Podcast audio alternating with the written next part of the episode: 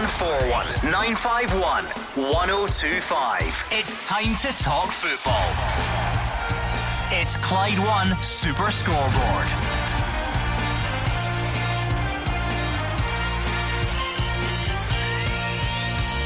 Good evening and welcome to Clyde One Super Scoreboard as we welcome back domestic football with a bang after the international break. Dom McKay stepping down as Celtic's chief executive just months after taking the role. A new signing Kyogo Furuhashi faces weeks out on the sidelines. Steven Gerrard says bids for Nathan Patterson during the window were way off. And Robbie Neilson is the season's first manager of the month as Martin Boyle lands the Player Award. I'm Gordon Duncan. Joining me tonight is Jim Duffy and Hugh Keevins. Devastating, breathtaking day for the Celtic supporters. The loss of Kyogo to injury is a huge blow on the park, but that's commonplace in football. If it can go wrong, it will go wrong. However, when a chief executive who was only appointed 10 weeks ago leaves a club of Celtic size, it has a destabilising effect. The Celtic fans thought that they had found stability once again after the trauma of last season and the loss of 10 in a row. Tonight, they know better. Jim Duffy, I am going to hold my hands up at three minutes past six. You'll never believe what I said mm. to someone earlier on. I think it was earlier or yesterday where I said international breaks over.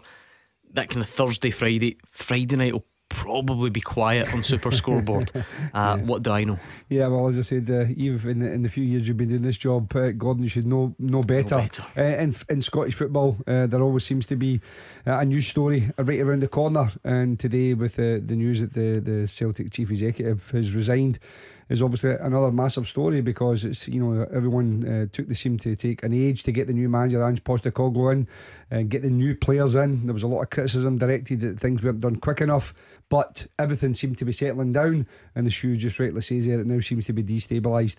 Uh, you, you throw the, the injury to Kyogo, uh, into the, the mix as well, then you know it's, it's not been a very pleasant day for anyone connected to Celtic. Yeah, Celtic fans, it's been quite the day. So why not share your feelings with us? 01419511025. But there's a lot happening this weekend as well. Everyone's back. It's been a long international break and a successful one in the end. St Johnstone Rangers kicks us off tomorrow.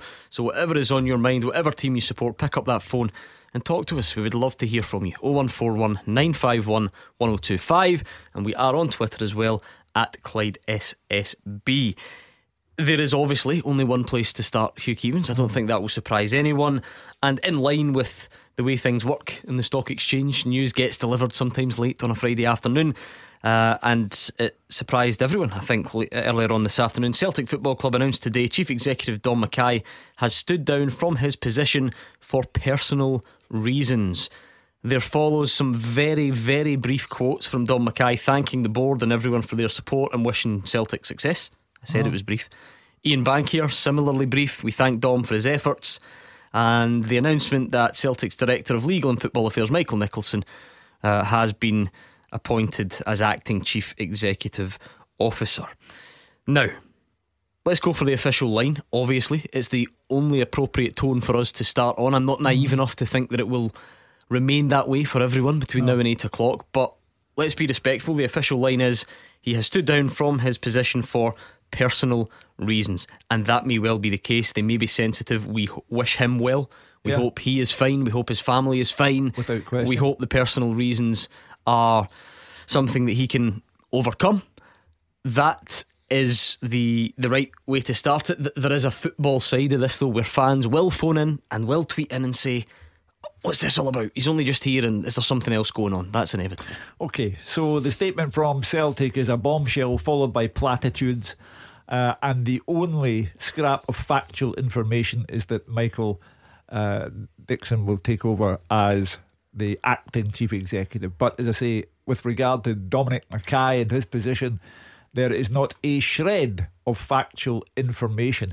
The gentlemen of my profession, I know at five past six this evening, will be running around with their hands in the air trying to find scraps of factual information, and something will emerge uh, either by later tonight or early tomorrow morning.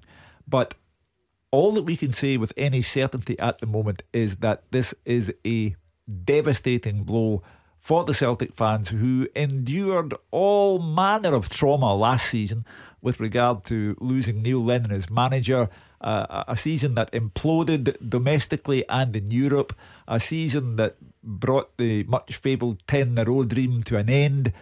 And they thought that with the arrival of Dominic McKay and Ange Postecoglou, and following the signings of players like Furuhashi, uh, that the club had very quickly found its feet again.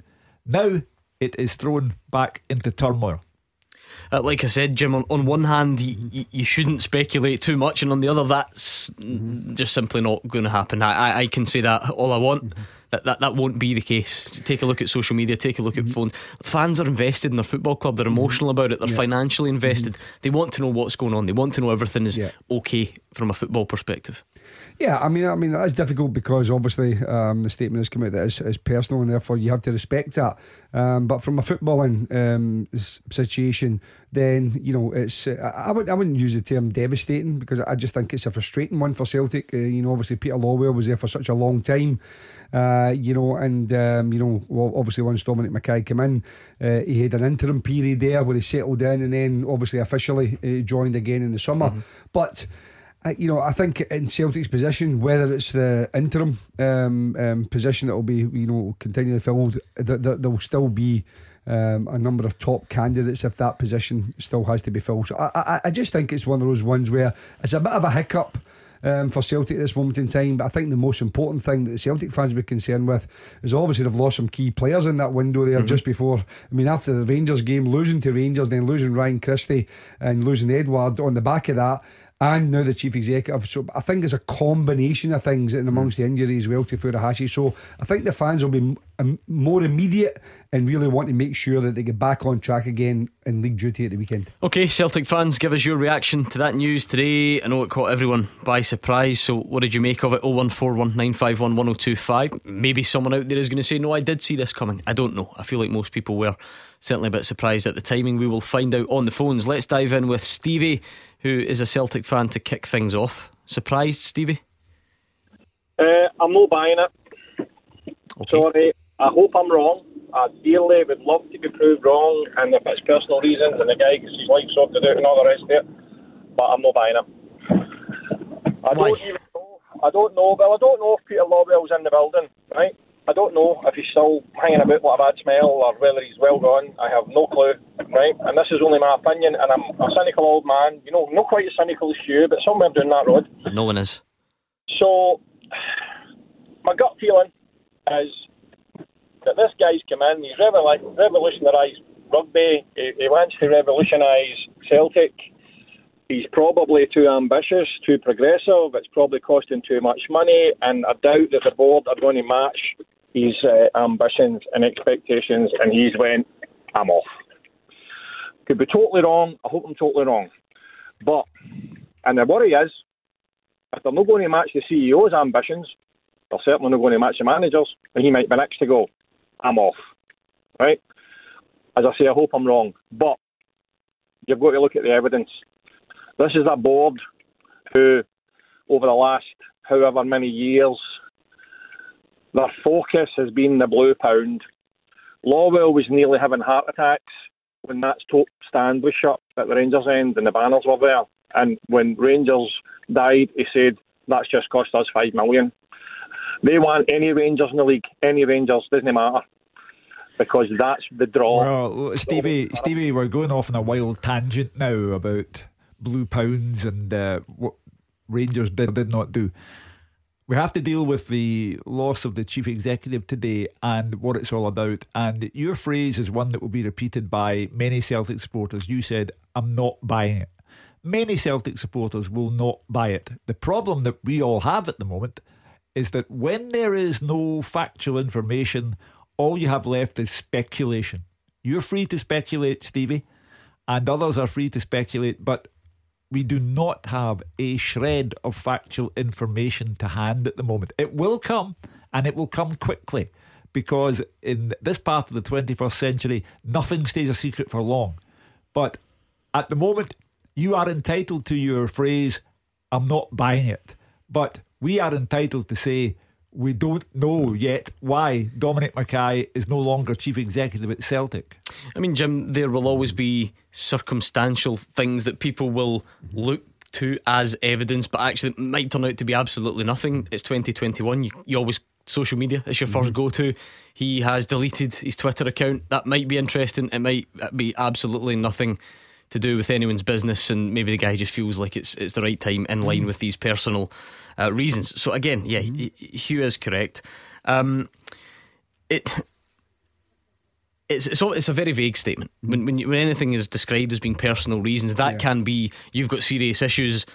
Per, you know yourself, yeah, your family. It could be, other business related stuff. But, it, but could, it could mean that it could mean, but yeah. it could also mean that you person you don't like where you work, or, or you, you, don't like your colleague, oh, whatever absolutely. it may be. But that, could, that's where it, that's what allows the speculation. I mean, the, the, the, one thing that you know Stevie did speculate on, then it could be he, he doesn't feel he's maybe getting um, you know, the support, or he can, or he can move the club in the direction he he was appointed to do or wanted to do. We don't, we don't know these things, but to say something, you know, as disrespectful did about Peter Lawwell, I think just unnecessary. And I think that, uh, you know, people go into these jobs and are at these jobs for a considerable period of time, and you balance over the period of time how successful they are. And I think uh, Peter Lawwell in particular was very successful as a chief executive for Celtic, um, uh, you know, under uh, under his um, remit. But you know, as, as far as as Dominic McKay is concerned, as, Hugh said, and we will unfortunately we'll have to repeat it all the time until such times as we actually know the reasons. If we do if we do find out, then we have to respect the fact that he made that choice. You're right; it could just be a footballing reason. It could be a number of reasons, but the thing to do now is to move on he's made it part of the reason I think he's deleted his Twitter account because he knows he's he's been the chief executive of Celtic. He knows that that's going to be uh, bombarded with um, opinions, should we say? And he's probably thinking, I don't need this just now. I don't need to be reading these opinions, so therefore I'll let the club move on. So it's really about the next stage for Celtic and the next appointment. Mm. Um, that that's now done. It's gone. It's in the past. It was a, a short tenure, but it's it's like it's like any any tenure. It's it's done. You have to move on. Yeah, I mean on Twitter, loads of opinion coming in. Celtic's Mark Wilson, not that one, I assume, mm. uh, says a very frustrating situation. Still no director of football, no head of recruitment now. Our CEO is out the door. McKay was promising the modernisation of Celtic Football Club. A shame it hasn't worked out, and that that's probably the most important thing right now, Hugh, because oh. the speculation is one thing. The full picture may become clearer in time. But whether it does or it doesn't, Celtic need a new CEO, and they don't have a head of recruitment. And this was supposed to be this big change, the biggest change the club had undergone yeah. in goodness knows how many years. And already it's hit a bit of a speed bump. You know, the Furuhashi took away a lot of the problems that Celtic had with regard to PR because he had such a startling start to his Celtic career and the fans immediately fell in love with him. And the subject of director of football and infrastructure kind of took a backseat. Mm-hmm. Now it all comes to the forefront again because the speculation, and as I say, where, where there is no information, there is only speculation. The speculation will be that behind the scenes, uh, Dominic McKay may have been trying to move things in a certain direction, and others were not pulling in the same direction. Uh, I have no factual information, but this today stalls the Celtic recovery. It means that we're thrown into a state of flux again. It's not just about the team on the park, and even mm. Furuhashi is no longer there for the time being to take the heat off. Yeah, by the way, Celtic fans, if you want to react to that as well, we might as well do it um, all at the same time. Furuhashi out for a few weeks, potentially up to as many as seven games given the schedule. How do you feel about that news today? Thanks to Stevie. Let's speak to Gary, who's in Ayr. What was your response when you heard that news this afternoon, Gary? Yeah, good evening, panel. Uh, I wasn't surprised, to be honest. I said when they took him, it wouldn't last long. And I also said when Ange Ball came, he would be gone by Christmas, by choice. What makes you say that, though? What do you mean? Well, Law stepped down for one reason and one reason only. And you'll not see it reported in the media and all the rest of it about all the court cases last week. And he knew this was coming.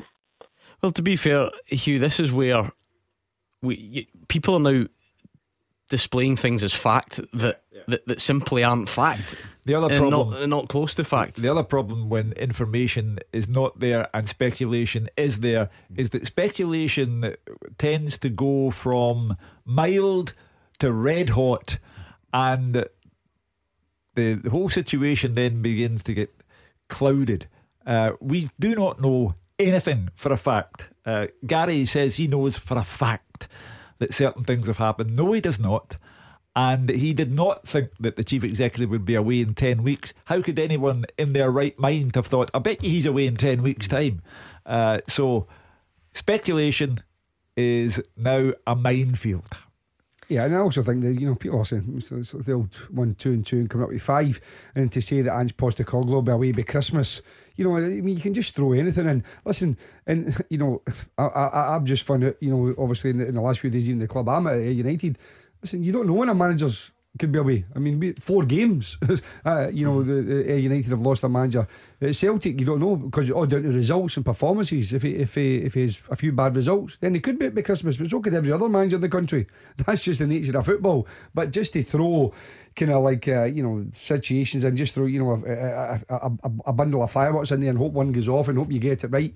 Um, it's, it's just un- unnecessary speculation. I, don't even think it is speculation. I, I think it's just rumour which is a suggestion, and then you, you hope that someone else catches onto that similar rumour, and before you know it, um, you know the, the, the, they're off and running. But these are the type of things I don't I, I, I don't think are, un, are sorry I think are unhelpful in the game when people just throw these type of situations or these kind of statements out there. How how disruptive do you think this will be, Jim? Because ultimately Celtic will, will play tomorrow, and Ange Postecoglou mm-hmm. will pick his team, and, and, and life goes on in that respect. But it was labelled as such a big summer. Yeah. McKay did have ambitious plans, as the tweeter pointed out. That there is no director of football yet, so there's not mm. that continuity in place. Do you think this is how, how, disruptive is it? No, I think it is disruptive, but as I said at the start, I, I think it's more of a bump or a hiccup, or call it what you like. I don't, I don't think it's a, uh, it's something that's going to derail Celtic. Um, obviously, they, they, will have to appoint someone in the football department. I know Gordon Strachan is coming in or is in to, to have a look at uh, different areas of the football club. Um, but I think that you know whether we're further down the line with the, the director of football side or the, the head of recruitment, I think these are every bit as important um, to get to get right. Know, well, who comes in first is, is another matter now. Do you now need to focus on solely on a chief executive, and then that chief executive appoints these people? So there is a, a, a kind of a batting order, so to speak. Uh, of, of, of a level of importance. I would think at a club at the stature of the Celtic, a chief executive would probably be at the top of that batting order. So I think they do they will have to get that sorted first before they start mm. looking further hmm. down the ladder to see the other appointments that are made. Announcements are made to the stock exchange hmm. because mm. Celtic Football Club is a big business. Mm-hmm. And news of the chief executive going after 10 weeks, like all big businesses, it reverberates mm. and it has an effect on the company, has an effect on the club. So this is not just a, an everyday occurrence that is taking place today. This is a, a, a major derailment for Celtic. Right, I didn't realise that was the time already. Right, we're going to have to take a breather. We'll get some travel. We will take more of your calls after these. You are the voice of Scottish football. Call 0141 951 1025. Clyde One Super Scoreboard. We've got Hugh Keevins and Jim Duffy here to take your calls 0141 951 1025. We are on Twitter as well at Clyde SSB. The breaking news before we came on this evening is that Celtic announcing Chief Executive Dom McKay has stood down from his position for personal reasons. Let's go to Kevin, who's calling in from Blantyre. As a Celtic fan, Kevin, is that news that disappoints you, frustrates you, worries you? I, I don't know. How would you describe it? About the uh, Dominic McKay? Yes. Well, well, my my, I heard you at the start of the programme, um, you know, going on about the it was a tragedy and stuff like that. You know, I don't really think it's a, a black arm band's job and uh, flags at half mast. You know, the guy's been there for seventy days. I've had stuff in the freezer longer. You know, I don't think we need to to, to go into hyperbole about this. The guy's came to the job. It's not suitable for him. He moves on. We move on. You know, I've never I've never known a chief executive to score a goal, um, win a league, win a title, like a manager. I'd just like to ask you and Jim, did you know the most successful chief executive in British football? Go on, tell us. Ed Woodward. Uh-huh. What's Manchester United won in the past five years? Well, in what ways is he successful then? Well, Ed was successful because he turns in cash. He turns in cash, and you need to measure it in that way. There's two ways you can measure it. Manchester United, Manchester United have horrendous debts. Manchester United have horrendous debts because it's leveraged by the Glazers. That's the only reason they've got tremendous debts. That's not that's, that is not a success to me. And incidentally, we'll start off with a factual moment here. Uh, you may have thought you heard the word tragedy, but you did not hear the word tragedy. I'm not suggesting. That, I know what tragedy is. You did say something strong, though. What was the word? I, I, devastation. Dev- devastating. Yeah, devastation. Well. It is for Celtic. Yeah, but well, Kevin would disagree with that. Score as usual. You know, I, I, think really you've got to get things into a sense of perspective here. You're saying that after 10 weeks, if a chief executive leaves a club of Celtic size, ah, these things happen. That that that is disingenuous, if you don't mind. It's a. a I, I, I, I, don't. I don't. I, I really don't um, think my opinion is disingenuous. See, see, in business, there's people going. There's there's guys going to Marks and Spencer's chief executives in last ten weeks, and maybe go in and have a look. and Say, isn't for me? Give me, give me an example. Well, I, I, I can tell you there was a there was a Marks expensive Marks and Spencer's chief executive went into tournament run about 10 years ago after a disastrous ad campaign. And right, in, this show's definitely become weirder than I ever could have imagined. I, I, I, don't know where Hugh's wanting you to go with that, to be Kevin, fair, Kevin. Kevin you, you, don't have to, to call on your Marks and Spencer's is trying knowledge. to suggest that this is of absolutely no consequence. Well, I'm sorry. No, uh, listen, I'm sorry, listen, that's listen, not the case. No, no, no, no, no. Listen, that's not what I'm saying. What I'm saying is, is that for you guys in the media, you want to paint this as some sort of disaster for Glasgow Celtic. The guy McKay's came in, he sort of look, he's came in after Peter Lawwell. Peter Lawwell's, no matter what people say, Peter Lawwell presided over a great deal of success for Celtic. Went wrong in the last year, he would be the first person to admit that. The guy McKay's been in, he sort of look, be the best role in the world, going for the SRU, going to Glasgow Celtic is night and day. Something can be big news, though, Kevin, and a big deal without it being a tragedy or a disaster. I know you took. Uh, you know, you weren't happy with the, the strength of the wording Hugh used, but I'm not saying it's a disaster. Jim's not saying it's a disaster. I don't think people are saying it's a disaster. It can still be big news. It can still be a hot topic. Um, and believe me, it's not just us. I don't know if you're on social media. Take a look. Your fellow Celtic fans feel like this is worth commenting on. It can be a hot topic, and it, it will be a hot topic. But what I would say to anybody that's a Celtic supporter is have a look at the guys on the park. Celtic are playing the best football they've played for years.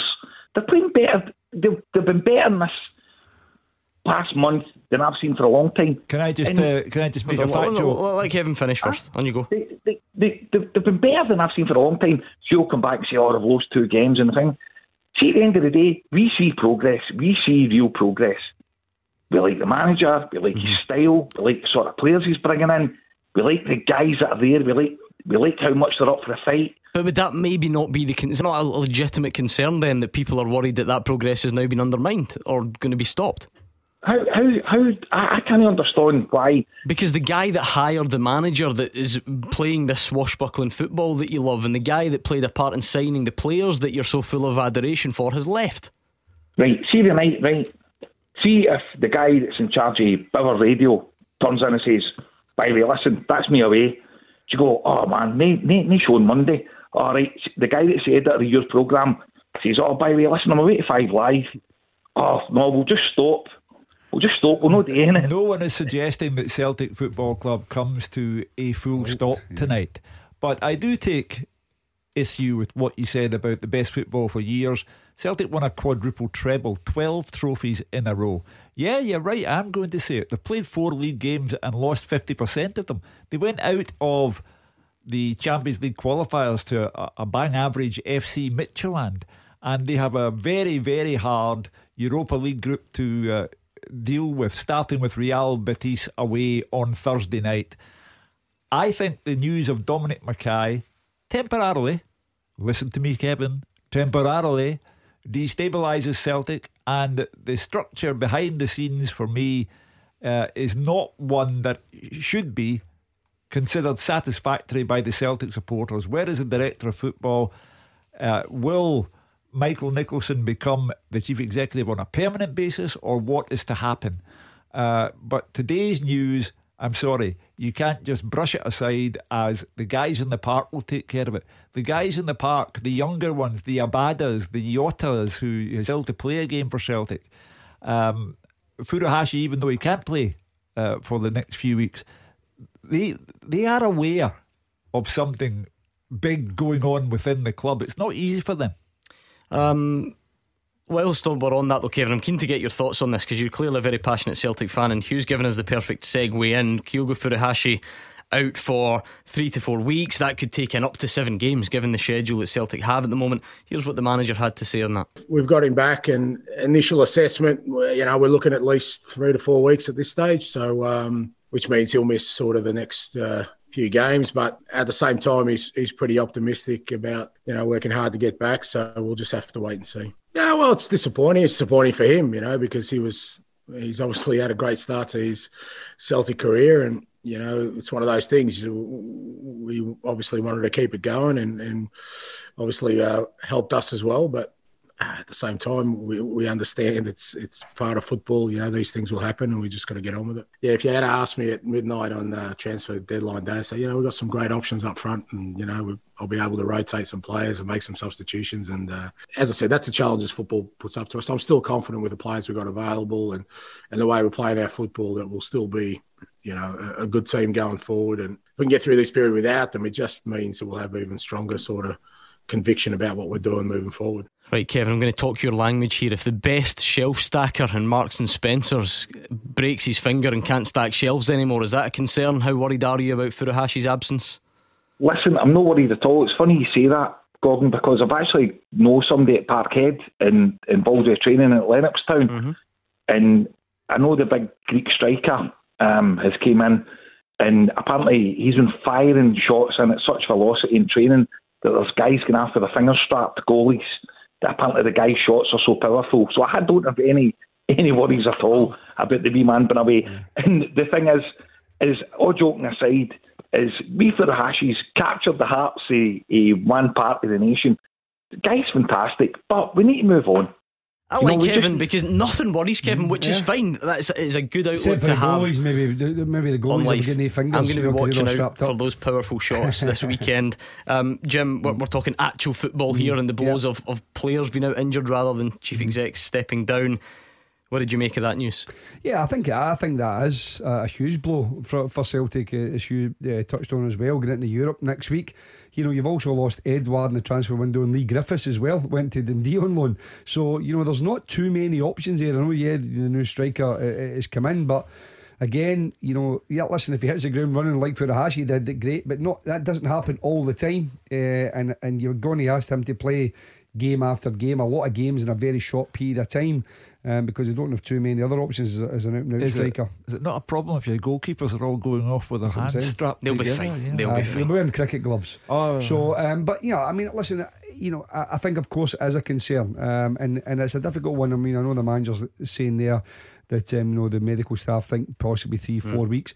But with that type, you know, a knee injury makes a, a medial ligament or a wee tweak, or whatever happens to be, you just don't know. I mean, and also there's a, the fitness aspect getting back in again. So yeah, concerning for Celtic, and I think the more immediate concern would be for the supporters missing, um, you know, the, the, their star player at this moment in time, getting into these vital mm. matches. Mm. I say particularly in Europe yeah. because because uh, obviously um, Celtic want to try and get through that group. Yeah, Hugh, not all time frames are the same because three to four weeks. Three or four weeks ago, uh-huh. yeah, would have ruled them out the Rangers game, but then he would have had two weeks of an international break, and he probably would be back before you know it. But we're on the 10th of September before we even get to the 10th of October. Celtic play Ross County, then Real Betis, then Livingston, then Raith, then Dundee United, then Bayer Leverkusen, and then Aberdeen. All before the month, all before a, a month from now, if you like. Prior to so even even if Giakoumakis is breaking the hand of every goalkeeper he comes up against, he'll have to carry the load for all those games, I guess, unless we see a resurgence in Albian Ajeti. I will play from the start before Albian Ajeti plays from the start. I cannot wait sure, for tomorrow. Two o'clock. Two o'clock tomorrow when, you know. when that Celtic exactly. team gets named yeah. and he's in it. Oh, I'm gonna have a field day. Don't you worry, he will not be named in it. But anyway, uh, prior to this afternoon and the developments which took place, Kyogo Furuhashi had been the shining light. He had been what galvanised the Celtic supporters because they thought this guy has hit the ground running, seven goals in nine games, everyone falling in love with him. It cannot be the case that you simply ignore the absence of Furuhashi for the next few weeks. You cannot mm. say, ah, but the Greek mm. wonder boy is coming down the line here. A yeah, different type of player as well. In, in fairness, though, Jim, in fairness, it, it, does remain a possibility mm-hmm. because there is an alternative here where Giakoumakis mm-hmm. comes mm-hmm. and has to wait and wait yeah. and wait because Furuhashi's playing and he's yeah. irresistible and he can't mm-hmm. get. This is what footballers. Yeah want. They just want an opportunity. Yeah. So he, he, will probably have to come in at some mm. point and, and make an impact quickly. Yeah, I mean, I get, listen, it gives the, the, boy his, his, opportunity, which he might have had to wait um, because obviously even uh, Ange Postecoglou had stated that he, he sees Furuhashi more better better through the middle than he did. He played in the left hand side and started the left hand side against Rangers. But if you look at his goals, you know his goals are all run about the six yard line. You know, great movement, sharpness. But Celtic have changed a little bit as well. There used to be a lot of cutbacks from Celtic. Now they're flashing balls across the six yard box because they know they've got that type of striker. So again, uh, Giakoumakis is that's how you pronounce it. He he has to then adapt to that, and the players have to adapt to him. Mm-hmm. He's, he's got to find his way. And with all the players being away in international duty, you can imagine wouldn't have been able to do anything in terms of link up play and build up play, you know, bedding them in because Callum McGregor and, and, and David Turnbull and all these other kind of guys were all away. So, you know, he's got to he's going to have to just try and throw them in unless um, Albin Ajeti, as Hugh Can't wait. There, we'll be, get, we'll be quarter to two tomorrow, or, and we'll be on from midday. Or as Hugh Keevins got the shin pads on, he's ready to go. We'll find out. Thank you to Kevin, the most glass half full man I've spoken to all day. That was Kevin in Blantyre. Mark and Cumbernauld is coming up next. 0141 951 1025. This is Scottish football's league leader, Clyde One Super Scoreboard. Hugh Keevins and Jim Duffy are here. 01419511025. Pozog is on Twitter. I hope all is okay with Dom McKay. We're all so cynical. Maybe the real issues uh, could be health of him or his family. He's held off leaving till after the window so he could get things done. We don't know, so we shouldn't speculate. And I guess there is a lot of truth in that as well. So um, take keep the calls coming in. I'm going to play a little bit more from Ange Postecoglou because there was a big football story at Celtic as well. I assumed that would dominate the start of the show tonight. Uh, Kyogo Furuhashi out for three to four weeks, but that could mean as many as seven games when you look at Celtic's fixture list coming up. Uh, the manager thinks the three deadline day signings of Giakoumakis, Carter Vickers, and Jota have all come in with a point to prove. He says they might need to be more conservative with the Greek striker because he's not had a proper pre season all three we, we've been working on quite a while. So, um, you know, finally got him over the line now um, before the deadline. And uh, look, all three uh, were really keen to get on board. All three have the attributes I'm kind of looking for in terms of the football we want to play and, and the stage of their career they're at. They're guys who I think have still got a point to prove in their careers, and yeah, I think that's a big part of you know wanting to bring players here. We we're working on a number of fronts, but one of the things that I was kind of kept pushing was we really wanted guys who wanted to be here for the opportunity to play for Celtic and what it does for their careers, rather than you know sort of just people seeking a move. And um, happy for, to have all those um, those three um, along with uh, Liam Scales who came in later.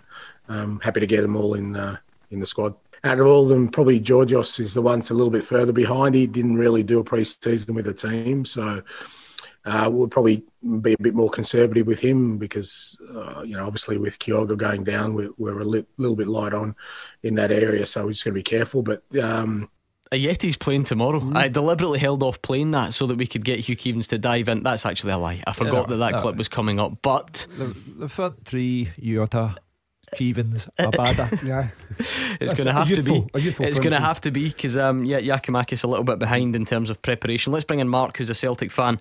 Uh, we'll start Furuhashi, Mark, since we just heard from the manager. How worried are you about that, or are you like your fellow Celtic fan Kevin, who's not worried by anything? What was your reaction to the Furuhashi news?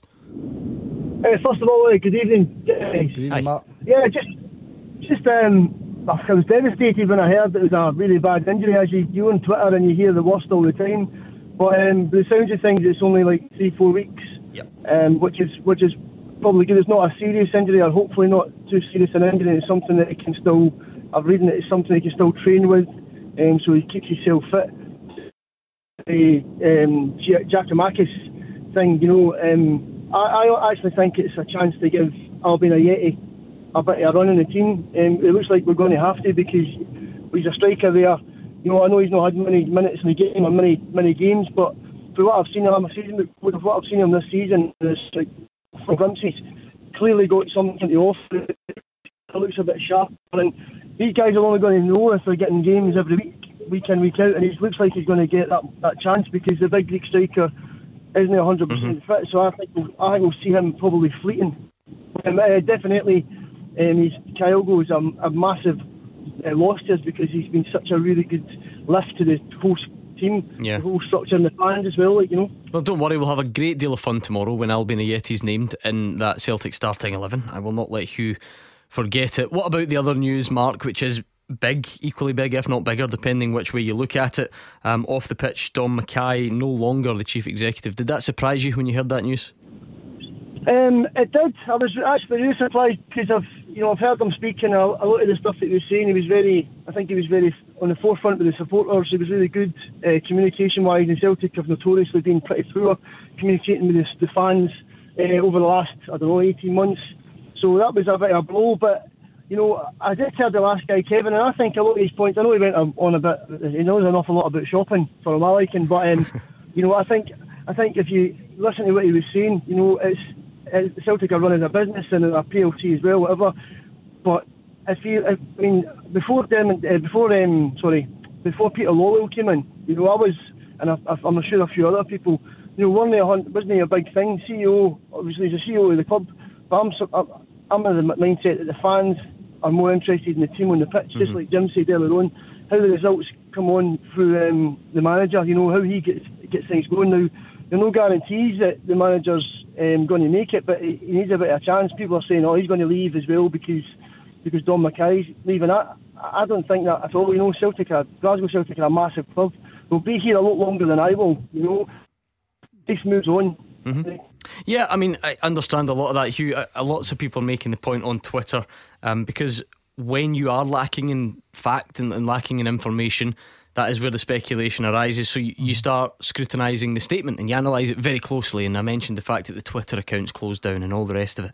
Um, the statement is is extremely brief. Oh. Now, if Dominic McKay does not wish for his personal reasons to be explained or advertised at the moment, then again, perfectly understandable. But did, did that surprise you? You know, it's it's one line from Dominic McKay. I'd like to thank the board and everyone at Celtic for their support and wish them a success for the future. Now, maybe there is nothing in that, but I'm I'm trying to reflect what people are asking on social media.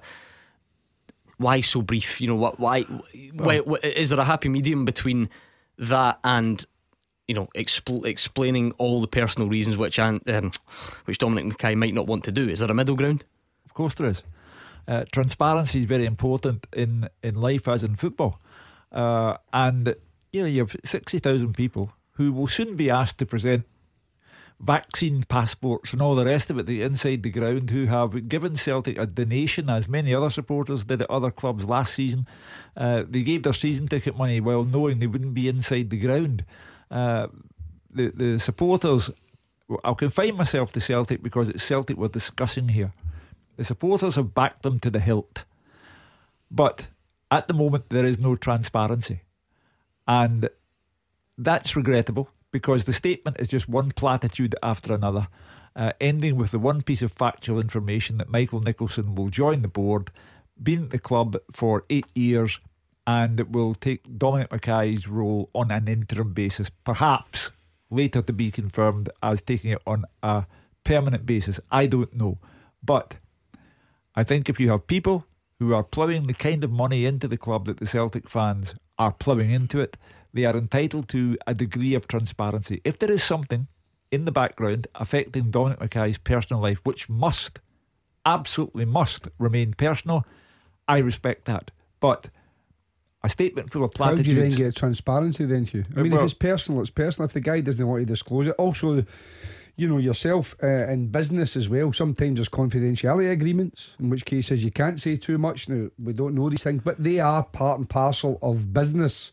And Celtic is a global business, so I, I think that um, you know again, if it is personal, and that's that's what mm-hmm. um, it's been stated as then I, I, I, don't think you can be any more transparent, you know, because it's no one else's business but his. Okay, let's park that so we can squeeze one more in. Mark, thank you very much for getting in touch tonight. Craig is a Rangers fan from Airdrie. Uh, what's on your mind tonight, Craig? Hi, how you doing, callers? Hi, Craig. Hi, um, just a quick one. I just think um, I think that Dominic McKay is staying on this job, and I think he's just come to the realisation that it's a lot bigger than what he's been doing in the rugby. Well, Craig, you know no more than I do, and uh, you know that I'll take that opinion on board. But I don't think why would Celtic appoint him in the first place if they hmm. thought that his background in rugby was insufficient for a job in football? Uh, why would he take it in the first place? Uh, I... No, no, no. That is a, that's a good point, Hugh. I, I just think that he's I just think that he's he's took it on and he's just came to realise. I know there's a lot. There's there's a big difference between football and and, and rugby. It's a bit of a dodgy line Craig's got in here. I mean, obviously everything remains a possibility, Jim, when when you're speculating as wildly as many people are. Um, and I am sure that nothing does really prepare you for the scrutiny that comes mm. with being the Celtic chief executive. Um, eh, you know, even if you can tell yourself you know what you're getting yourself into, you probably don't. However, the one thing that makes you wonder about that theory is he's he's not had much criticism yet. Do you know what I mean? Uh, it's not like it's been bombardment. And if, if anything, the Celtic fans are probably pretty pleased because they, they love Ange Postecoglou and they like a lot of the new signings. Mm-hmm. Yeah, and the style of football is, is most of the fans seem to be enjoying it. Um, but uh, you know, listen, the rugby fans are generally a little bit more forgiving than the football fans. So you know, at this moment in time, you know, he, he's, he's, you know, he's, he's, he's in the very, very early stages of, of his time at, at Celtic.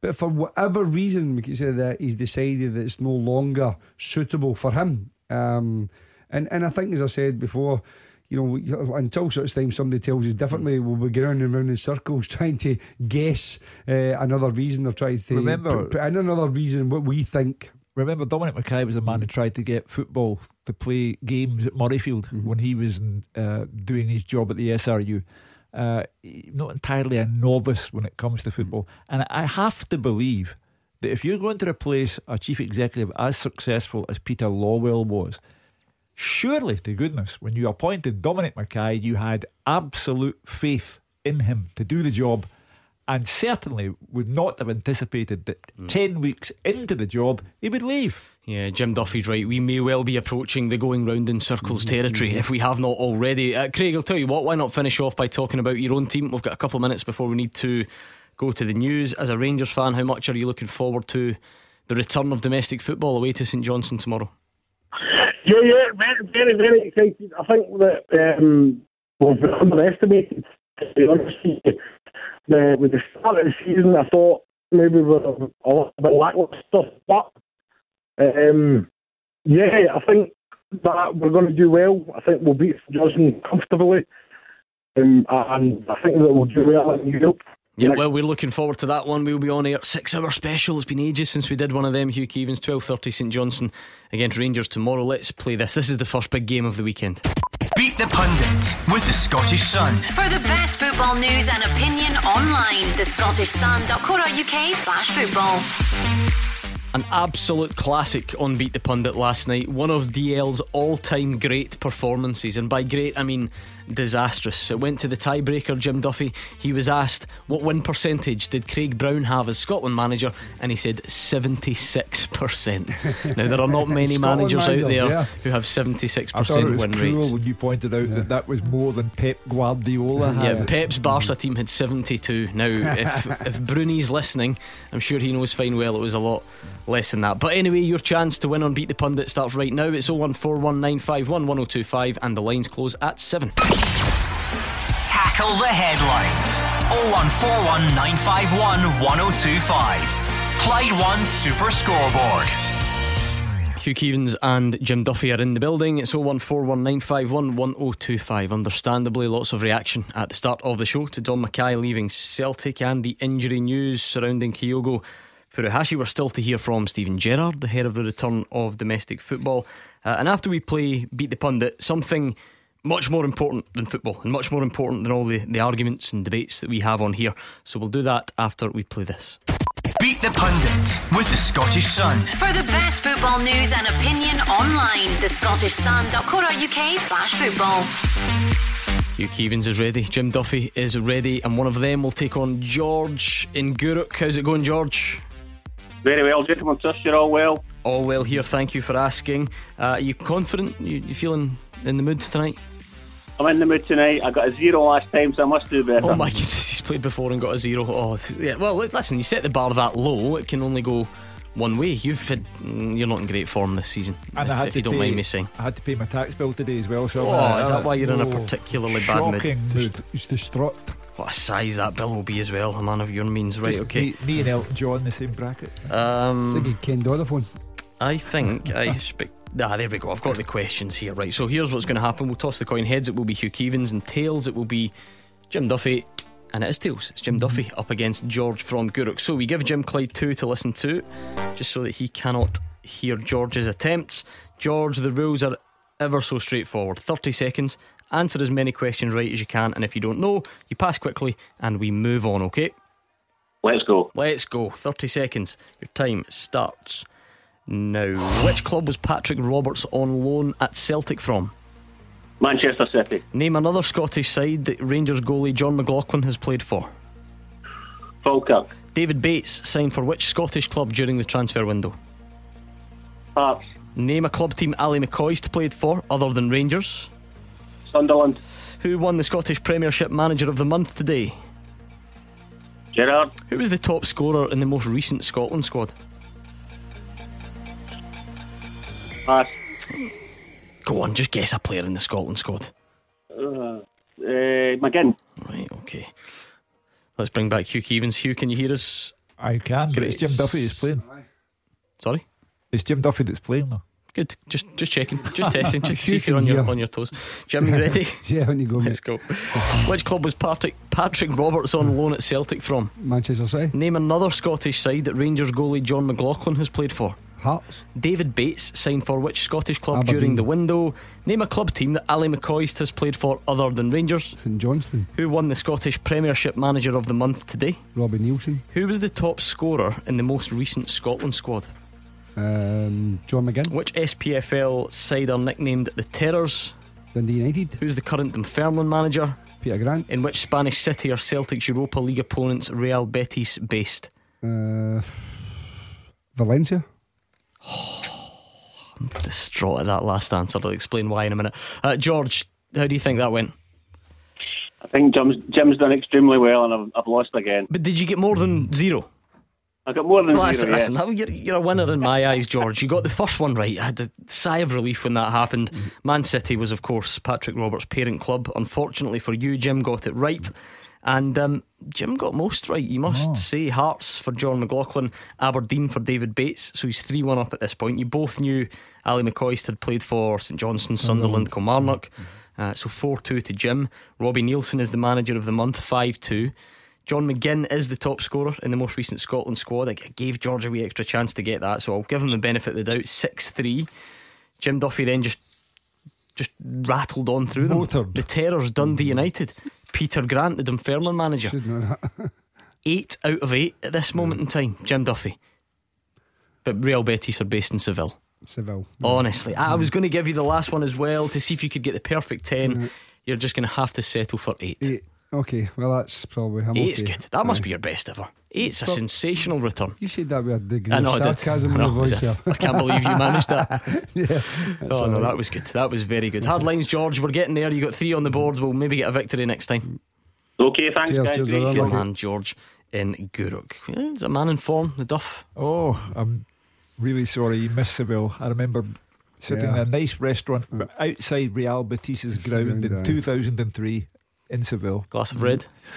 My son and my son-in-law both came, conned the old fella out the money for their meal, and then hopped off. Sounds course. right. Yeah, why not? Take advantage when you can, right? Okay, 01419511025. We're here until 8 o'clock. There is plenty of time to go through the hot topics of the day, whether that's Dom McKay or Kyogo Furuhashi. We'll hear from Steven Gerrard talking about bids for Nathan Patterson.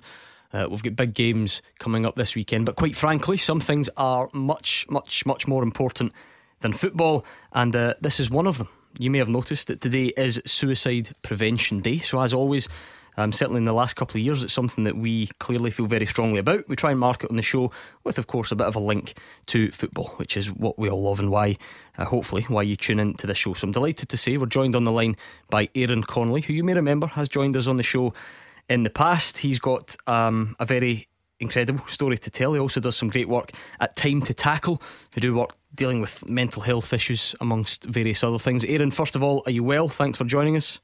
I'm well, Gordon. Uh, thank you for having me back. It's a pleasure. No, the pleasure is, is certainly all ours. Um, Suicide Prevention Day 2021, Aaron. I, I wonder what that day means to you now. Yeah, a massive day for me. Um, you know, I haven't been through what I've been through. This is the the third second the third suicide prevention day since uh, my suicide attempt, and I always try to try to mark the whole week and the day by by doing something, whether it be a social media post or, or speaking on a format like this. I've spoken to some businesses this week. I'm very grateful for the opportunities that I get now. And I'm very grateful for life, to be honest, having having come through what I've come through. Yeah, I mean, listen, we, we have had you on the, sh- the show before. It was a long time ago. Not everyone would have heard it, and even if they have, it, it's worth hearing again. It's a very important message. But just give us, you know, in your own words, what what those experiences are and what your story is, and, and what's led you to this point. Yeah, so I, you know, I'm a typical West of Scotland male. I'm 30 years old now. I have a family. I've got three kids, and love football. I've loved football all my all my life. Uh, wanted to be a professional footballer like most kids of my uh, kids growing up around my area, and I, I achieved that dream, albeit very short lived at Hibs and Ayr United, and and uh, football's been a huge part of my life. But sadly, uh, alongside football, I've struggled with real mental health issues from my for my whole adult life. You know, depression, anxiety, and in my mid twenties into my late twenties, some things that sadly developed as suicidal thoughts and quite sinister thoughts and behaviours. So, in the 26th of April 2019, I attempted to take my own life, and um, very thankful and very grateful that people intervened and and I was saved. Um, I spent some time on a psychiatric unit after that, sectioned under the Mental Health Act in in Leverndale, just in the south of Glasgow. Um, spent four weeks there, and upon coming out of there and having that trauma, myself and my wife, you know, we thought that firstly, you know, I had to do more to try and help myself. I'd, I'd lived with depression for a long time and probably never really tried to deal with it in the correct way. Always tried to just avoid it, hide from it, not speak about it when I when I knew I wasn't feeling so good. So after having the shock and the trauma of what happened in 2019, I tried to make some personal changes. And then later in the year in 2019, I launched, alongside my wife, we launched Time to Tackle. And Time to Tackle, as I said, as you, as you quite rightly said to Gordon, you know, it's football, and we're using football for good. We're using football to try and change lives and to try and save lives. And I, for one, believe in the power of football. I love football so much, uh, as is most people listening to this programme and, and the guys on the panel do. And I just believe it can give people a freedom. It's given me a freedom in my life. You put a ball in front of a bunch of adults or kids, uh, and within those white lines, they're safe. And that's what we're trying to give back to people. What impact then have you seen football make to, to you, first and foremost, and, and now to the people that you try and help? Massive for me. And I've got a, I've had a difficult relationship with football, as I'm sure you can imagine. You know, not quite making the grade, uh, despite putting years of effort into it, was difficult for me to accept for a long time. And I'll just tell you a quick, a short story if I can. Um, when I realised that football had an impact in my life that was that was great, and it was in the psychiatric hospital. I'd spent two weeks on the ward, locked up pretty much for, for fear of my own safety. Um, and for a guy who's active and, and spends a lot of time outdoors, that became increasingly difficult. The more I engaged in recovery, the more I started to feel better. It was really tough not getting outside and getting some fresh air. So about two weeks into this day, my stay, the doctor said to me, "Look, we're going to let you go outside um, for an hour tomorrow with your wee boy and your wife. Now, I'd seen, my little boy was three years old at the time, I'd seen him every single day, but not played properly. We hadn't had a proper area to go run around. And so my wife tells my little boy the night before, you're going to see daddy tomorrow. Um, he's going to be allowed outside and you can play. And my little boy uh, says to my wife, well, we better take daddy a football then. And, uh, excuse me, and then we run around for an hour in the middle of a psychiatric hospital on a bit of grass that we found. And me and my wee boy chased a football about. And I remember so vividly that night just thinking that football's probably saved my life on more than one occasion. That routine, that social aspect of going to training a couple of nights every week for my full adult life. That freedom, as I already spoke about, getting on the pitch, that freedom, not worrying about anything else, and the camaraderie that football can bring, and the bringing people together. Sport, I think, has a such a power to do that in football, particularly for me, because that's the sport that I love. So that's the impact football has had on me in my life. And now, since launching Time to Tackle almost two years ago, we've seen it impact hundreds of lives in a positive way. Oh, listen, thanks a lot for, for sharing that story. You can see the impact it's having on you and, and Jim and the studio, and I'm sure many others listening um, along at home. When you think back, and, and, and maybe you don't, Aaron. So you know, you know, forgive me if if there are places that you don't want to go. But you, you mentioned April 26, um, 2019. How, how, do you look back on on, on that, or, or even the journey since then? Um, it's a difficult one. I, am very reflective about it. Obviously, you know, having had to go through recovery and therapy, and a lot of that takes reflective thinking and retrospective thinking. So, I think it's probably sadly it's something that had to happen to me in my life. I needed a trauma that I'm very, very fortunate I survived that that aspect. You know, so many don't, and that's awful. But it, I learned a few things within the hospital stay that came afterwards. You know, I learned a lot, and I've learned a lot since. And and one thing I do want to say is that the journey isn't linear. You know, it's not just straightforward. It's very much peaks and troughs and ups and downs. And uh, but I, I think I'm better at living with it now. I think I'm better. I've got a better understanding of mental health as a whole, and particularly my own personal mental well-being and how I handle that. And I guess what I have off the back of it now is a, an amazing support network that myself and Siobhan, my wife, have created through Time to Tackle. I mean, even tonight, I'm currently standing in this Smyths Stadium in Paisley. You know, I've taken a 10 minute break from delivering a group to do this, but I'm out most nights engaging with people, playing football, having fun. Um, and that's the big thing for me. And what we're able to do is to to give the same feelings back to people that I get by coming here. Good on you and making a, a huge difference. I'm I'm absolutely sure. I mean this affects a lot of people, and I think if you think of our audience as well, if I'm going to generalise, kind of young males, and, and we know that, what the stats say, um, Aaron, about that group and how that can be impacted. And the area I'm from, in particular, um, has felt the brunt of this really badly over recent years, and I noticed. Um, you know, lots of sort of flyers have been put up by a, a group of Motherwell fans in the last 24 hours or so, all across the town, um, it says our club, our community, our fans, just trying to get the message out there um, with some helpline numbers and so on. Um, what would your message be to anyone who is listening at the moment and, and maybe finds themselves in a, in a place that they don't want to be? Firstly, to know that the thoughts and feelings you're having are normal and you're not any different to anyone else in the world, um, and you're absolutely not alone. I think one thing I often felt in my life was alone and that people wouldn't care or wouldn't understand, and that couldn't be further from the truth. When I started speaking to people around it, and don't get me wrong, I was forced into conversation because I was in a hospital. So, but when I started speaking about it, I started to feel that people cared. There was compassionate people in the world who wanted to help where they could, and that's true for everyone out there, no matter who you are or how you feel. There's someone who's willing to listen, and that's the most important step is trying to have that conversation and just any type of conversation that can open up a door to try and get you help. And the, the stuff that's happening in Motherwell, I'm on my way to Motherwell later. I'm delivering a group there at nine o'clock as well at. Um, like it's fantastic, and, and more and more clubs in the country need to get need to get involved in this type of aspect and give more more information to the fans and stuff. But in terms of my advice or guidance, and I'm not a medical professional, just try and find someone you can trust and just tell them something that's going on, something, one of your thoughts. And if that's me, because you don't know me, but someone like me who has a story like this, then come to me. Or if it's a close friend, a family member, or if you can go to a doctor, then great.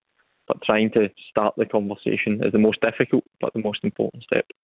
Yeah, and um, hopefully people do listen to that. And by the way, see if anyone even listening to this wants to just phone the number, I'm, I'm, not saying you want to come on the show, but if you want to speak to producer Callum and we can point you in the right direction um, and maybe try and, and smooth some things over if you've got any concerns. Um, I was interested, Aaron, something that Aaron, sorry, that, that jumped out when you said that you know this isn't linear. This is not something that happened to you in 2019, and it's, it's just done and it's gone and it's in the past and, and now everything's fine and, and you come on.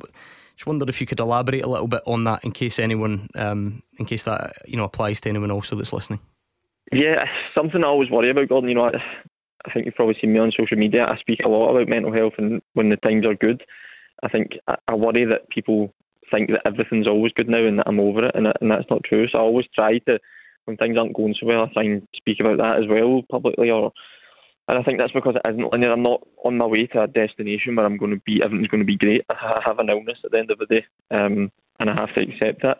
And it's very difficult to accept. Trust me, tonight I might be able to say yes, I accept, and I can move on.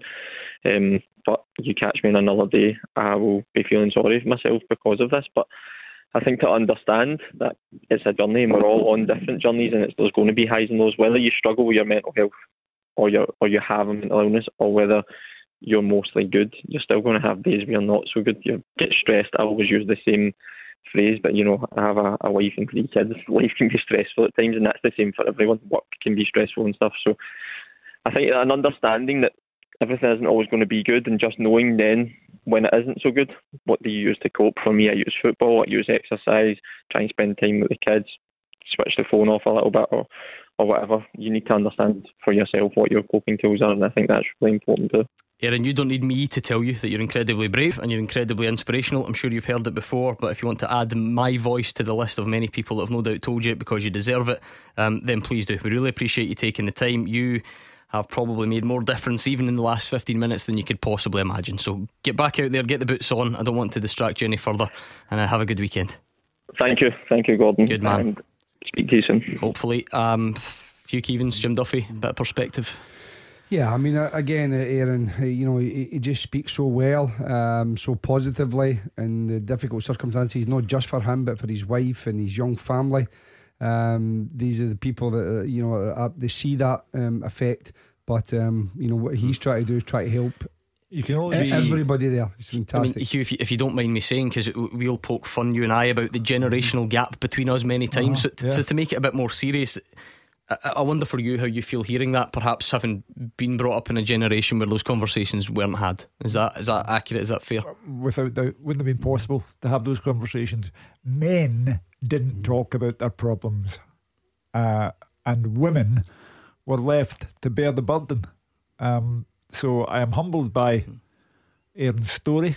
Uh, I am awestruck with admiration for how he's handled his life since then. The last 18 months have been tough on everyone in this country, uh, and mental health has become a massive issue. Uh, but he is an inspiration to all. Yep, listen, if that hit home, any of that with you, phone us if you like 01419511025 producer Callum uh, more than happy to talk to you if you want to check out Aaron's group Time to Tackle Samaritans and their breathing space Calm Chris's house do tremendous and there, there will be loads more. Um, but if you're in any doubt give us a call. Um, like I said it is suicide prevention day. We always try and, and tie that into football and um, speak about something that let's be honest is far more important than some of the the stuff that we get involved in, but we also love it as well. And as Aaron says, it, it gives people an outlet. So we're going to take more of your calls after these. Taking your calls on Scottish football 0141 951 1025. This is Clyde One Super Scoreboard. Hugh Keevins and Jim Duffy are here. An incredible amount of feedback already coming in on Twitter and on the phones uh, to Aaron's call and Aaron's story, which understandably um, has got a lot of people thinking and um, hopefully doing a lot of good work out there tonight, as he mentioned over the weekend. And if anyone, if that resonates with anyone, please feel free to give us a call. I do have a full time teaser for you two gentlemen. That's a good question, this, by the way, but I'm going to, we've got a lot to get through, so I won't revisit it too often, but we'll leave it bubbling away in the background. Nicholas Woodward has sent it. Thank you to Nicholas. He wants to know can you name each of the current Scottish Premiership teams' top scorer since the SPFL started. So the 2013 14 season, right? So we're going back like what, eight years or so. So in that time, in the SPFL era, can you name the top scorer for every team? It's currently, in, it's currently in, the, the top 12, five. The 12 yeah. just now. So for Celtic, it would be Henrik Larsson. No, no. So oh, no, SPFL, oh, so SPFL 2013 onwards. Yeah. Sorry, would it be uh, right. Leigh Griffiths? It is Leigh Griffiths, Griffiths yeah. on 90. Yes. Mm-hmm. Uh, for Rangers, Kris Boyd. Nope. Um, mm. Goal scorer. Uh, James Tavernier. No. Getting closer. Uh-huh. Um, Would, uh, uh, Alfredo Morelos. Yes, Alfredo Morelos. Tavernier's a bit behind him. Would Stevie May be St Johnstone's? He is second behind. Oh. Callum Davis. His namesake. Uh, Callum Davis. What talking about? Murray no, Davidson? No. No, um, Steve McLean. Yeah, Stephen McLean. Oh, that's a good start. Look at that. Not as daft as you look, you two. Alfredo Morelos, Stephen McLean, and Leigh Griffiths. That's a great question. I'm sure you can get involved with that one on Twitter.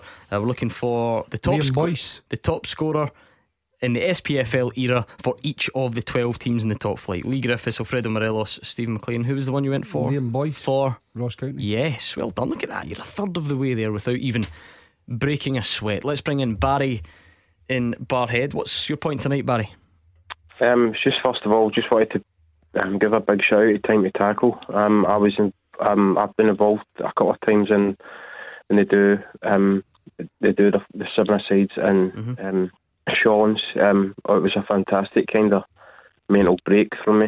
Um, they done it, no judgment, no no nothing, just head down, play football, and then everybody's having a laugh at me during it. Um, it's a fantastic uh, group that Aaron's built, and honestly, I, I, I, I couldn't thank it enough. Um, it really, did, as you said, it, it takes you out your kind of mental zone for a while and just reminds you that um, you, you can be in a better place, you know. Good. Well, Um, listen, Barry, I'm glad it's helped. I'm glad it's made a, a positive impact on you. We hope you're doing well. Um, is I mean, I don't know. Is that something you want to elaborate on? Do you want to tell us a bit more about it? You want- for a at all, football just, point, uh, was that just an Yeah, no, I, I had point about Dom McKay. I just wanted to. Not um, quite right, and I appreciate that because I'm, I'm glad you did. Because I think a lot of people um, probably do recognise, you know, what Aaron said and, and see bits of it in themselves and so on. So, right, yeah, I appreciate you being open enough to, to say that to us. Um, it's basically my, my point was about um, Dom McKay, um, obviously leaving. Um, it, I mean, we're, we're talking about like health and suicide prevention stuff. I mean, could could this just be simply he might he might have a health problem that he just doesn't want to disclose? You know what I mean? I, I know that the the world the media goes, oh, there must be a reason, um, or financially, can he not handle the job and stuff like? Could it just be that? he has a health problem or a family member has a health problem and we all could maybe just calm down about it and just say, you know what, Celtic have got somebody else in, the club's still well run as far as I'm concerned, um, and we move on from it. I understand that having just listened to Aaron and uh, uh, indeed to yourself, Barry, uh, that football uh, has to be seen in its rightful place. It is not a matter of life and death. However, in the world in which we live, two hours a night, Monday to Friday, four to six hours Saturday and perhaps Sunday. Uh, you know, football is a big thing in this part of the world, and we have the two clubs who are the backbone of Scottish football, Celtic and Rangers, on our patch. And when the chief executive of the club leaves after 10 weeks, then it's not just the, the media world who are running around looking for answers tonight. The, the social media world will be running around looking for answers, and tens of thousands of Celtic supporters would be looking for answers. So, But, but Barry is right. Listen, maybe Dom McKay cannot or, or does not want to give those answers, and that's fine, and that should be respected. We did say that at the start of the show, but I also admitted that there's just a th- th- there's a thirst for this stuff that you were always going to get a bit of speculation. So I think if we can just try and be uh, as respectful as possible, I think that's fair. Yeah, of course. As I said at the very outset, there is not a shred of factual information regarding the personal reasons which have taken Dominic McKay from Celtic after 10 weeks. That will not prevent people from looking into those reasons. And you also have to respect that uh, that is part of the job that we have and it is something that you'll never remove from the fans. They always want to know. Uh, the very first caller tonight said he's not buying it. Well, others are buying it, but for those who are not buying it, they want hmm. answers. You might just have to buy it though. I think that's Barry's point. Let, let's move away from the- the speculation aspect of it then, Barry, and just talk purely football. Do you think it is something that that, that what maybe worries is a, is a, a bit of a strong word, but you know, as, as a football fan, do you think that's particularly disruptive? Was it surprising? Is it something you think can easily be smoothed over? What's your take on the impact that it's going to have on the football going forward, regardless of whether you know why it's happened? I, I, I just hope that um, I think the club's done well under Postecoglou, um, football wise. Um, I think I think they got the right man in. Um, unfortunately, it took them a bit too long because of the Howe situation, but that wasn't Dom McKay's fault. Um, I, I don't I don't see it. I, as I say, I don't see it being a, a, a massive um, issue. I think I think they'll get the right person in charge. They've Peter Lawwell, as much as he did have his faults, he did he did do a good job for us. Um, I'm I, the personally, I just worry that Peter Lawwell had that arson attack at his house. I just I pray that nothing has happened to Dom McKay and his personal life, and this is somehow spooked. I don't, I don't know. You never know these things, but I, I, don't I don't see it affecting Celtic on the park at all. I think I think we're very well run. We, we sell players at the right time for the right prices and stuff. We might take a wee while to get them in, but at least we get them in now. We've got a, I think we're building a squad, and it's it's looking forward. It's looking good going forward. I think. Well, it starts tomorrow. Thanks for sharing uh, your thoughts with us tonight, Barry, in Barrhead, Celtic, Ross County, 3 o'clock tomorrow. But the afternoon, the return to domestic football kicks off a bit earlier than that, 12.30, St Johnstone up against Rangers. Rangers fans, this would be a great time for you to get involved because we're going to hear from Steven Gerrard on those bids for Nathan Patterson uh, and what happens going forward. So why not pick up the phone? Let us know how you're feeling, how much you're looking forward to the return of domestic football 01419511025. They may well come up against Efe Ambrose, who has tonight signed for St. Johnstone, yeah. Bit of breaking news for you. Because Jason Kerr was sold, obviously, in the transfer window, which was uh, mm. a huge. I mean, it's don't get me wrong, six hundred thousand pound. I think it's a bargain. he went to Wigan, didn't he? Yep. Um, uh, but I mean, over the last couple of years, he's been so consistent. Obviously, the double winning captain. You know, will go down in history as the most successful probably captain of um, St Johnstone um, and certainly in modern times. And listen, uh, you know, it was a great um, move for the boy. He's got a great opportunity to go down south and establish himself and maybe get another move further down the line. Uh, Efe Ambrose obviously was at Livingston as well, and you know, he'd been at Hibs, so you know, he certainly knows the Scottish football. So um, Callum has brought an experienced player in there, but Will he pitch him straight in against uh, Rangers? That, will be an interesting will. one. I think he will because he's no other choice. Well, Hugh, it's interesting because the first game back after the transfer window closes is, is always fascinating. You know, who makes their debut, and we're talking about Giakoumakis and whoever. Tomorrow is the tale of a visiting team that kept all of their best players during the uh-huh. window versus a home team that lost two of theirs. The cynical response uh, to Rangers' situation is that uh, nobody wanted their bigger players uh, or was prepared to pay the money that Rangers wanted for their bigger players rather than Rangers held on to all of their players. Well, they well they, they undeniably held on to them. Yeah. They're there, they're in the building. That's what I mean. It doesn't need to be overanalyzed. They're there. They didn't no. leave. I think they were wanted. I think there was a couple of girls did want yeah. players. Yeah. Well, I think, we're about to hear Steven Gerrard talking think, about Nathan Patterson. They're, they're wanting to but, pay the money as hate you. But the, the, they are there, and the gulf between them and St Johnstone will be massive tomorrow. The loss of Ali McCann, outstanding player in our league. Uh, the loss of Jason Kerr, inspirational in the winning of two trophies. Uh, Murray Davidson out because of injury, and I think that's why Efe Ambrose will play tomorrow because Callum Davidson's running short on numbers. Uh, so um, they're up against it. They are bang up against it.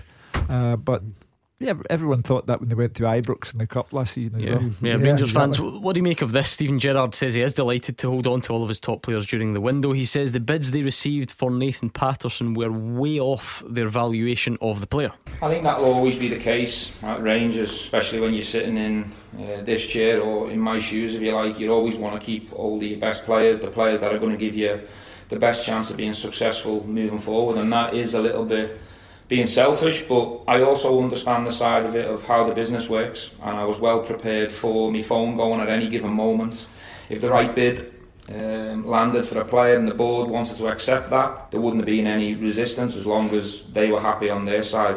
Um, this club's had some real healthy bids in the last two, three windows for our players, and to be fair to the board, they've stayed strong in, in them situations because they've just fell short of our valuations of them players i.e. Ryan Kent, uh, Alfredo Morelos.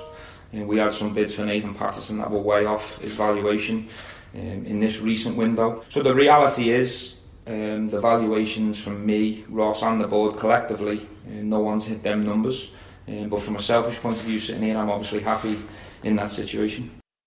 Uh, he also says Nathan Patterson's at the right place for his development despite a lack of game time this season. He thinks coming up against the likes of Ryan Kent, Alfredo Morelos in training can help him grow as a player. They did do fantastically well. I watched the game, albeit it was against uh, Moldova. Nathan's doing fantastically well, and don't worry about his development because he's up against Ryan Kent most days. If he's not up against Ryan Kent, he's up against Scott Wright. He's got forwards like Jermaine Defoe, Kemar Roofe, and Alfredo Morelos who are challenging him every minute of every training session. So Nathan will come through and be the number one right back here at Rangers when, when the time's right. He's also ready now to compete for the jersey. He's pushing pushing James in every way, shape and form he can. And um, I believe it is a challenge in every position because I have got a loaded squad, but that's what eventually will make us even more successful than we have been. But I've got no doubt that Nathan Patterson's in the right place from a development point of view, and also to, you know, he's a Rangers fan. Um, he loves the club. Um, he's happy here. He's settled, and um, he's more than ready. Albeit he's had a kick this week, and um, we'll have to wait and see whether he's ready for tomorrow. Um, Ozzy's a Rangers fan on the line. What do you make of that picture then at the moment, Ozzy? The fact that Nathan Patterson is still a Rangers player, um, the bids were turned down, and now it's a, the challenge to find appropriate game time for him. Hi guys, how are you doing? Uh, yeah, no, I, th- I think it's uh, fantastic news if you're a Rangers fan because you know we, we have so many people trying to tell us that uh, you know our club is in trouble financially, and there you've got our uh, board rejecting an eight million pound upfront plus add-ons bid for a guy who is essentially our backup right back. Um, and that's with you know J- James Tavernier is on a long-term contract. So I, th- I think the fact that you know we were in a position to reject that bid really speaks volumes about where we are as a club right now. Um, I think obviously you're quite right. The challenge is getting him enough game time. Um, there have been a couple of games this season so far where I've thought, you know, why not give Nathan Patterson a go there? Um, I think one of the big examples would be Dundee United away. Um, you know, I, I, th- I, think it's important to keep giving him game time because th- the only concern that I have is Nathan Patterson will be aware that Scotland have a good chance of going to the World Cup. And you know, in order for him to to stake a, a claim for you know for, for, being a starter, which he should be, um, he needs to be playing games. So so the only thing I've got in the back of my mind is you know Nathan might be thinking I can I, I can potentially play for a Premier League club. Um, you know, w- would he uh, potentially down the line ask for a move or something? And that, that's the only slight concern that I have. But I, I have full trust in uh, in the coaching team about coming to an appropriate solution there. You, you keep coming back to the, the point, though, that Rangers themselves said that they needed to develop a player trading model. Somewhere down the line, mm. uh, and Patterson would appear to be the number one favourite because he's an outstanding talent and he is emerging at a ferocious rate. And although Steven Gerrard says, oh, he's learning every day in training, playing up against Ryan Kent, it's not the same thing. Uh, and as I say, the player trading model will have to kick in at some point. Rangers are keeping all, all the best players right now. Rangers are looking at winning this title, I think, again. They are looking at automatic qualification for the group stages uh, of the Champions League, and that will provide a terrific mm. financial return.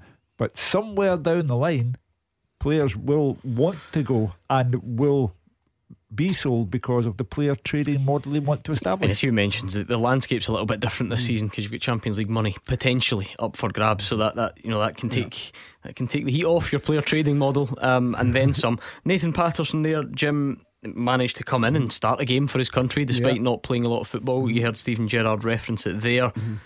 What does that challenge look like? That's not the first time we've discussed it this season. I doubt it will be the last. Yeah, I think it's a massive challenge for for um, Nathan Patterson. I think that uh, alongside everybody else, you know, he's, he's in, you know, we agree that he's. He's a, he's a player um, who could go to the very top, but he needs to play. I mean, Stephen Gerrard saying there, yeah, he's learning every day. But again, even if he is a Rangers fan, even if he does love being at the club, he'll get to the stage where he, he's thinking, I need to be playing games here. And Steve, uh, James Tavernier, as I said, he signed a long term contract. So whether he changes his position slightly to get him more game time, whether he adapts James Tavernier to move slightly somewhere else to, to allow Nathan Patterson to come in, but somewhere along the line, something's got to give there because I think uh, uh if he doesn't play enough games this season, then um, the pressure to leave and go and play elsewhere will will definitely increase. Is, is that something you feel quite relaxed about? Aussie, I imagine Rangers have designs. Well, they're going to play a group stage campaign um, in the Europa League. I imagine they have designs and going deep into the cup competitions. But then again, they did that last season. Is there scope to give Nathan Patterson the game time he needs? Um, I, I, I, this, this is the point I was making. You, I would have expected him to have played a little bit more. I, th- I, think I believe the only appearance he's made so far this season was in the the League Cup game against Dunfermline for, for Rangers, and uh, that you know that that that's one area where I, I think Rangers probably need to do a little bit better. But as I said, I, I trust Gerrard on it. You know, we've got a, a long uh, season ahead of us. You know, uh, potentially a 60 game season, a 50 to 60 game season. Um, I fully expect Gerrard to rotate, and you know we have a situation now where if Tavernier gets injured or if you know Balogun gets injured, we've got mm. an eight million pound value player. Uh, you know when, when really he is worth more than that, um, ready and, and, available to step up. Uh, yeah, I mean, the, the, I suppose there is the, the, the outside factors as well. There have been injuries, there are COVID problems. Stephen Gerrard is saying he might not even be fit to play tomorrow. So, mm. um, well, we'll find out, won't we? About half past eleven tomorrow. Can, you can only keep an outstanding talent on the sidelines for, for so long. long. Okay. You, you, know, eventually somewhere along the line, like Hugh says, mm-hmm. he has to play to help his game go to the next level. One to watch, then I'm sure. Thank you, Aussie. We're really running late, and we've got lots to get through. Any more on this teaser quickly? Um, Michael Higdon at Motherwell? No. Jason Cummings at Hibs? No. It's actually a more recent one. Because if you think it's only since 2013, and some of these sides have been out the top flight in that. Martin Adam Boyle. Rooney. Adam, Martin Boyle, yes. Adam Rooney, uh, Aberdeen. Yes. Um, Louis Moult. Yes, Louis Moult. Well done. Okay, we'll get the rest next. Number one for football in Glasgow and the West. 0141 951 1025. Clyde One Super Scoreboard. Into the final part of tonight's Clyde One Super Scoreboard. Jim Duffy and Hugh Keevins are here. The last four minutes, or whatever it was during the break, I've just spent going through. We're inundated really with messages of people praising Aaron for the way he came on and spoke and the important message that he delivered. So, again, if it can help in any way, shape, or form, pick up the phone to us and we can even pass it on to. Uh, to people who can perhaps help. If any of that resonated with you, is Suicide Prevention Day something we feel quite strongly about? So please do uh, get in touch. Don't hesitate. Um, we have a question though for you two to answer, and we're looking for you to name the top scorer for each of the top flight teams in Scotland during the SPFL era. So from 2013 14 onwards, who's got the most goals for Aberdeen? It's Adam Rooney. You got that. Who's Celtics? It's Leigh Griffiths. Rangers is Alfredo Morelos. You've got Liam Boyce at County, Steve McLean, St Johnstone, Martin Boyle, Hibs, Louis Moult, Motherwell. Paul McGowan at Dundee? Uh, no. No. Scott, Scott Pittman at Livy. That is a great shout. It is Scott Pittman. Yes, he's just been there for so long and put in a good return. Um, so you've got St Mirren left. You've Ke- got the two Dundee clubs and Hearts. Kyle Lafferty Hearts. Mm, no. Um, Steven Naismith at Hearts. He's third on the list. Not an out and out goal scorer, this guy, but he has now in his second spell at Jamie Hearts. Walker. Yes. All right, two to get. I think is it Dundee and Dundee United mm. and St Mirren as well. So we will find out before the end of the show. We've talked about St Johnstone Rangers tomorrow. Life after Ali McCann and Jason Kerr and um, Efe Ambrose has signed. Celtic, we know it's life after Dom McKay. Uh, Kyogo Furuhashi injured at the moment. Dundee Livy, Motherwell, Aberdeen, St Mirren, Dundee United tomorrow. Hugh, what tickles your fancy there? Um, all the games have something to offer. You know, can Livy end the, the, the disastrous run? They haven't got a point yet. Uh, I may say, incidentally, the Hibby and the family's been on to say, why aren't you discussing the top of the table clash between Hearts and Hibs at mm-hmm. Tynecastle on Sunday? Uh, I, I, repeat, I think it's wonderful to see Hibs and Hearts uh, undefeated. Um, Rangers will beat St Johnstone tomorrow, but the winner of Hearts and Hibs will go top of the league. Great incentive, great crowd, properly distributed crowd. The Hibs fans haven't been mm-hmm. given a stand of their own how the old firm game misses that kind of atmosphere again. So I'm really looking forward to that. I'm interested to see St Mirren against Dundee United. Uh, like Tam Courts, the Dundee United manager, surprising a lot of people. Uh, there's there's intrigue and fascination yeah. wherever you look. The Dandy Dons could do with going back up from Fir Park with three points, Jim. Yeah, it's been a kind of strange spell for Stephen Glass. You know, he came in at first and everybody thought, oh, this is a really good appointment, done well. Obviously, some big signings, notably Scott Brown and Ramirez. He, scored a couple of goals, um, signed uh, Jay Emmanuel-Thomas. And, you know, there was a few things. Obviously, they've had injuries, Andy Considine, and a bad injury, and looks to be out for the season. But losing to Raith Rovers in the Cup and then losing heavily to Qarabag at home in the, in the, uh, the, the, the, was it the UEFA conference? Uh, but you know, they've, they've stuttered a little bit, you know. Um, so um, I think, yeah, they, they have to find a little bit more of a rhythm and, and, and, and a, a little bit more of a goal threat. Um, I think to, to, to get the Aberdeen fans back on back on uh, uh, side again. And like we said, it is the first game after the transfer window. It could be debuts all over the place. You never know. We'll wait and see uh, who lines up for who. I mean, David Bates, for instance, I think mm. he's in line for a debut. Aberdeen Motherwell did uh, a fair bit of business as well towards the, the tail end of the window. St Mirren held on to Jamie McGrath, which was yeah, was important for them. Uh, it certainly looked like I he was going to go to Hibs. Enjoy him well you may, St Mirren mm. fans, because he, he, he should have gone, could have gone in the in the window now closed, but I think he's a certainty to go in the January window. Mm-hmm.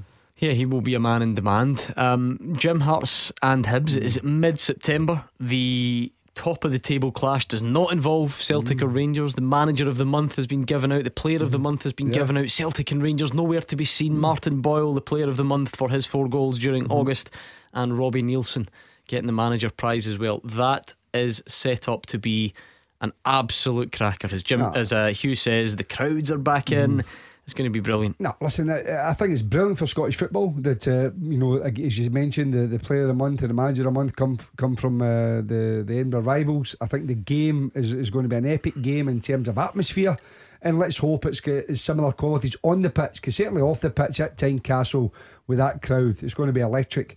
Uh, and hopefully the players respond in the right manner, playing great football, great tempo, but just keep the lid on the, the mm. aggression because sometimes that, that game can can be a little bit aggressive and, and can sometimes they stifle each other. So let's hope it's a really positive, open game of football and uh, you know we're, we're, all waxing lyrical about it um, after it. And just before we let you go, all of a sudden, Ayr United against Dunfermline, mm. you are in charge mm. of Air. Um, you've obviously been in there this season. Mm-hmm. Um, David Hopkin leaving mm-hmm.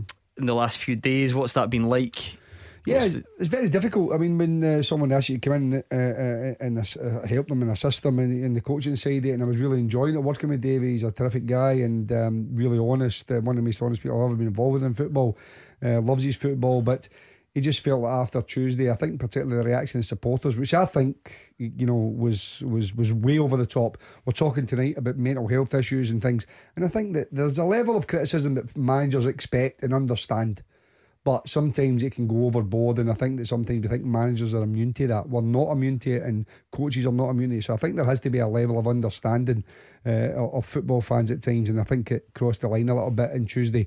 So anyway, David um, decided that you know I think for for him and for the, the players in particular, that he would step down um, so yeah, I'll take the, the team tomorrow as professional as I possibly can be, and then it's up to the club to decide what they're going to do after Something that. that you would be willing to entertain going forward permanently, or too early to say? No, it's, it's, it's, far too early, God. I mean, uh, David only left on Wednesday, really, and then obviously yesterday we, we took the teams a bit mm. flat, which you can understand. Um, I think particularly for myself and other coaches, but today you just had to get the players up again and, and get them mm-hmm. focused on the game. So listen against my old pal Peter Grant tomorrow as well, and, yeah. and, and Dunfermline haven't started great. So you know we have to try and get a result, and that's that's the job I'm employed to do. Okay, we wish you well. You've got a couple more on this teaser before we really let you go. Ayr United can wait. I'm afraid Dundee's top scorer in the SPFL era.